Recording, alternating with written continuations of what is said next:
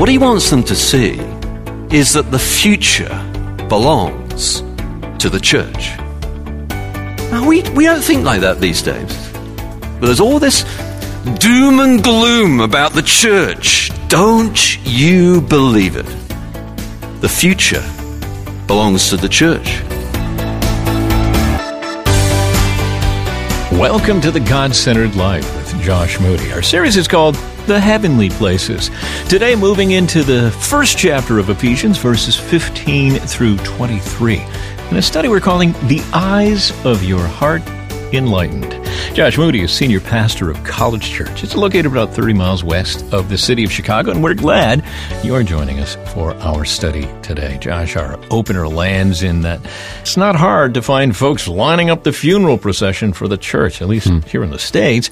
Uh, according to our passage today, though, perhaps a bit premature. Yeah, Jesus' promise, isn't it, to grow the church. I'll build the church, and the gates of hell will not prevail against it. So nothing else will either. Hmm. And uh, we can take confidence in that, those of us who believe in Jesus, and be sure that his purpose for his people will stand. Not only is the church not dead, there's some really important things we're going to learn about yeah. it yeah. from the Apostle Paul. Let's get to it. Chapter 1, verses 15 through 23, the book of Ephesians. Here's Josh. I also then to uh, turn with me in your Bibles to the book of Ephesians as uh, we continue our series in Paul's letter to the Ephesians. We've come to chapter 1 and we'll be looking this morning at verses 15 to 23 and we'll be uh, continuing that series through the Easter week itself. Each of these passages have uh, relevance to Easter, but of course we'll study them on their own merits as well from the context and the application from God's Word. So Ephesians chapter 1 and uh, I'll read to us from verse 15 until verse 23. Let's hear God's word. For this reason, because I have heard of your faith in the Lord Jesus and your love toward all the saints, I do not cease to give thanks for you, remembering you in my prayers, that the God of our Lord Jesus Christ, the Father of glory, may give you the spirit of wisdom and of revelation in the knowledge of Him, having the eyes of your hearts enlightened, that you may know what is the hope to which He has called you, what are the riches of His glorious inheritance in the saints and what is the immeasurable greatness of his power toward us who believe, according to the working of his great might, that he worked in Christ when he raised him from the dead and seated him at his right hand in the heavenly places, far above all rule and authority and power and dominion, and above every name that is named, not only in this age, but also in the one to come. And he put all things under his feet and gave him as head over all things to the church, which is his body, the fullness of him who fills all in all. Now let's pray as we come now to God's word. Let's pray. Our Father God, we thank you for your word. We pray, uh, as Paul is praying here, that indeed the eyes of our hearts would be open to see what it is that you want to teach us here. We thank you, Lord, for this week. We pray it would be a significant one in all of our lives. We thank you for the children and their presence with us in the service so far. And again, we ask, Lord, that as the Apostle Paul prayed, we pray that the eyes of our heart would be open to see what it is that you're teaching us here in your word. In Jesus' name, Amen. In 2015, the BBC conducted an unusual experiment. They got together a group of wannabe Adele singers, Adele being, of course, the famous singer. And uh, had a competition to see who could sound most like Adele, which of course is not an easy thing to do given that she has the most extraordinary voice. Some say that I should have gone into that competition and I might have won. but those who've heard me sing would know I was joking. So, But what made this competition rather unusual was that the BBC also invited Adele herself to participate. Undercover. In disguise. Uh, she did her hair differently. She wore clothes that were not rock star clothes or whatever she normally wears. It was different. And in fact, they went so far as to give her a fake nose, a prosthetic nose. And you can, you can see it on YouTube. So the, the different uh, singers uh, do their bit, and then they sit down the front, and then the next singer comes on, who, unknown to them, undercover, is Adele herself. And she comes onto the platform, and she sort of plays it up and looks very nervous, you know, and sort of. And she tries to sing. So well, let's, let's start again. And then she enters into one of her famous songs and starts to sing it like Adele. And all the other people, and the, the, the other contestants on the front, you see their faces, they sort of, and then they look at each other and go, It's her! Many of the things about the church, the true reality of the church is, for many people, undercover, in disguise. And the Apostle Paul here is praying. He is, if you've been following us along in our series, the whole point of the letter to the Ephesians is to encourage this network of churches to which he's writing. He planted the church through a ministry in the hall of Tyrannus. He did these daily lectures, and the word of God went out through to the whole province of Asia. So he knew some of the Christians, but not others, because there was a whole network of churches planted throughout that area. And he's writing to Ephesus and this network of churches uh, to encourage them that God has heavenly power in the heavenly places, the ongoing theme throughout the letter. It's a letter of encouragement. As we saw last week, he encouraged them, first of all, that God has a purpose to bless us, a sovereign purpose to bless us with every spiritual blessing, every spiritual blessing in the heavenly places, this sovereign purpose. And now, because of that, he says, for this reason, namely, because God has this sovereign purpose to bless us, and he says, Because I've heard of your faith and love, because there are some that he hadn't met in person, though some he had, he'd heard that they really were part of this blessing that God had given. They, they had faith, they believed, and they had love for all the saints, that is, for all the other Christians. There was evidence that they were real Christians. What's the evidence that someone's a real Christian? They love the church. They had faith and the love for all the saints. They're real Christians. They're part of God's sovereign purpose to bless His people. On account of this, He's praying and what he's praying is that the eyes of their hearts would be opened. The heart means the, the central part of the personality in biblical language, not just the emotions, not just the sentiment, but the thinking and the feeling and the willing. The, the central heart of who a person is would be open to see. He, he's praying that the, the Father of all glory may give you the spirit of wisdom and of revelation of the knowledge of Him. Don't get the theologians among us, don't get tripped up by that word revelation. Paul was in praying that they'd have a new revelation. What he's praying is that they would be illuminated. They would see, as he says, verse 18, having the eyes of your hearts enlightened that you may know. And then he lists three things he wants them to know, each introduced by the word what. That you may know what is the hope to which he has called you. Then what are the riches of his glorious inheritance in the saints? And then what is the immeasurable greatness of his power? All of which culminates, verse 22, in the church. He gave him as head over all things to the church. The Apostle Paul is praying that they would see what otherwise is undercover. What is the hope? What are the riches? And what is the power of the church? So let's look at those three things together. Treasure hunting in the passage. Specifics in just a moment. But first, we want to thank those of you who have partnered with us. God Centered Life is completely listener supported, and some have stepped up and said, We want to keep this endeavor going. To you, we say a huge thank you. We hope you're getting benefit. We know others are getting benefit on your behalf. So for them, we say thank you. To find out more, you can go to godcenteredlife.org back into Ephesians. Here's Josh. First of all, what is the hope? uh, verse 18. He says, Having the eyes of your hearts enlightened, that you may know what is the hope to which he has called you.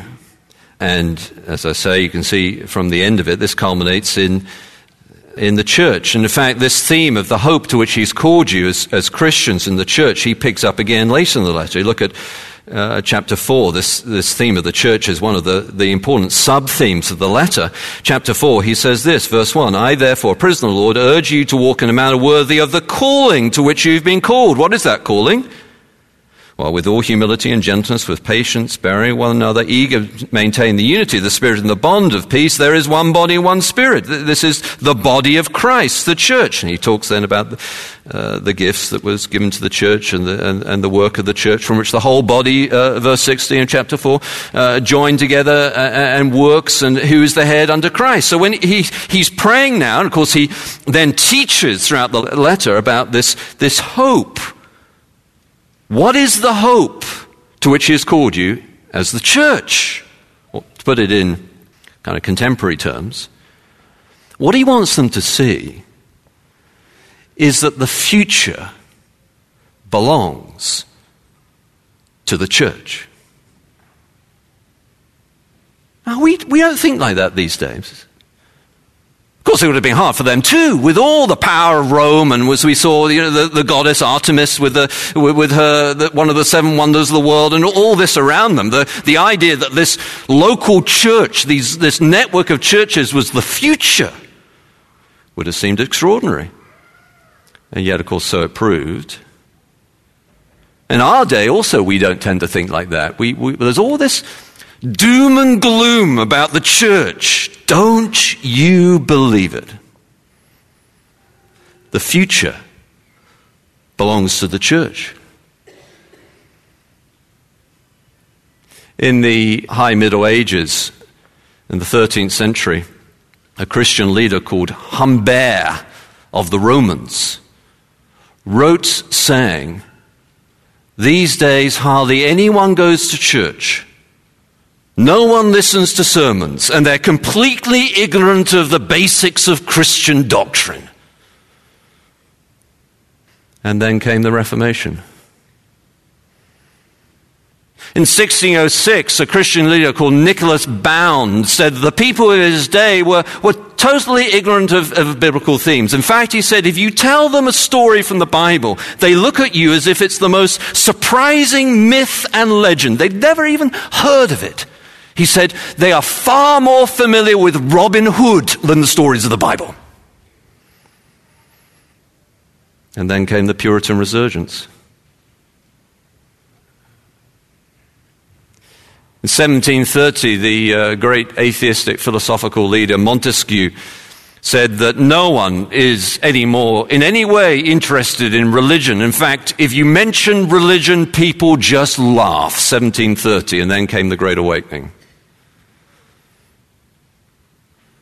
Don't you believe the stories of doom and gloom? Actually, the true church is thriving. There have been studies done on this uh, that, show this. A study that came out of Indiana University that showed that actually the kind of religion that's on decline is what they called moderate religion. But intense religion, which they defined as evangelicalism or Bible teaching or passion, here we are in Passion Week, that's at least holding its own, if not, I would say, on the, on the up. Even in the West, certainly, or around the world, for sure. In fact, another study that came out of our own state, a university in our own state, Illinois, uh, looked at the 2020 US Census data and found that actually non denominational Bible teaching churches since from 2010 to 2020 had grown in attendance by, in America by 6.5 million. Not everything that calls itself a church grows, certainly. But a real church, a Bible teaching church, a gospel church. I want you to see, I want you to grasp, I want the eyes of your heart to be illuminated that you would see what is the hope to which you've been called, the future. belongs to the church. The future doesn't belong to the tech companies. The future doesn't belong to whoever masters whatever it is, Chat GPT or the latest AI technology. The future is, is the church. I want you to see that, says the Apostle Paul. And then, second, he says, I want you to see what are the riches of his glorious inheritance in the saints. Now we've got to look carefully what he writes there because we would think that he's, if you don't look closely at the text, your mind will think that he's saying, What are the riches of your glorious inheritance in the saints? But he doesn't say that. He says, What are the riches of his glorious inheritance in the saints? Now, certainly, uh, the apostle has already taught uh, the Ephesians and that network of churches that Christians too have an inheritance. You, you may remember that from earlier in chapter 1, uh, verse 11. He says, In him we have obtained an inheritance. Yes, we Christians have an inheritance too. And he says the same thing in verse 14 of chapter 1 who is the guarantee of our inheritance until we acquire possession of it to the praise of his glory, so that we who are Christians also have an inheritance. But here, as he's praying, he's saying something different. He wants our eyes to be open not only to what is the hope that the future belongs to the church, but what are the riches of his, namely God's glorious inheritance in the saints. Uh, Paul is playing on a, a, fairly common theme in the Old Testament here. You can read about it in Deuteronomy uh, 28, verse 9, or uh, Psalm 28, verse 9, but it's, it's all over the Old Testament. That God's inheritance is his people. That his prized possession is his people.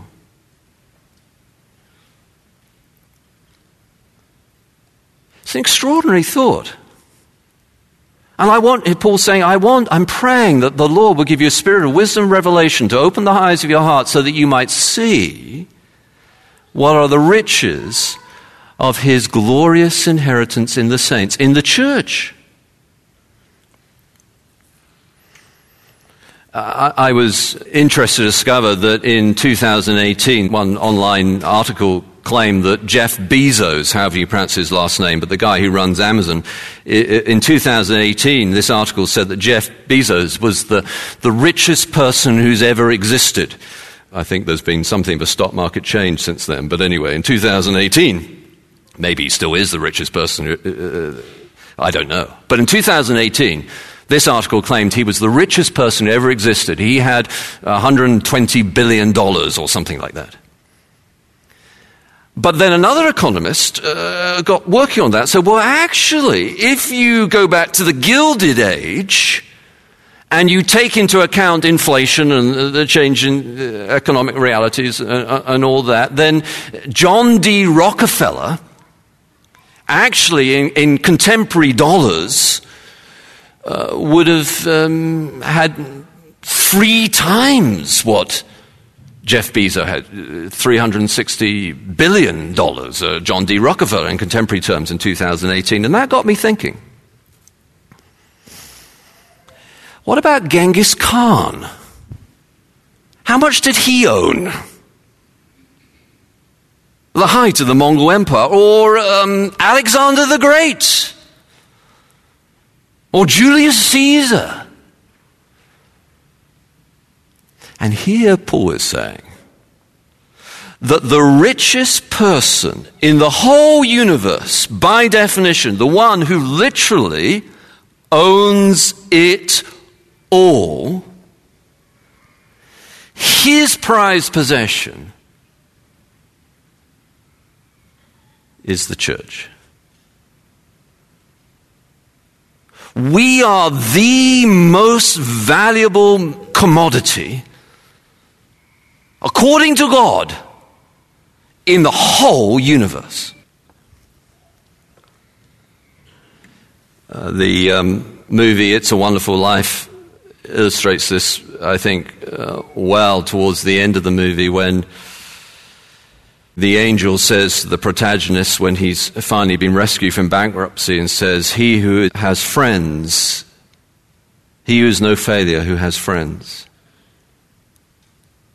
Christian, be encouraged.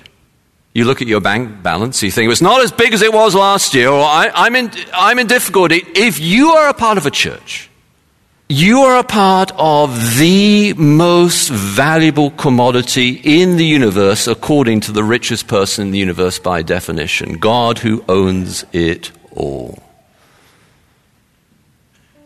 I want you to see that, says the Apostle Paul. I want you to see that the future belongs to the church, not to tech companies. I want you to see that the richest company you could ever be a part of is the local church. Therefore, of course, be encouraged if you're a part of it. If you're not a part of it, get to be a part of it. What is the hope?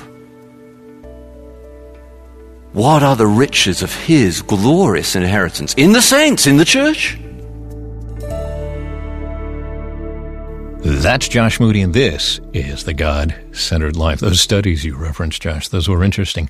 Nominal was the label given to churches on the decline, but evidence seen for intense, their term, churches uh, as actually growing.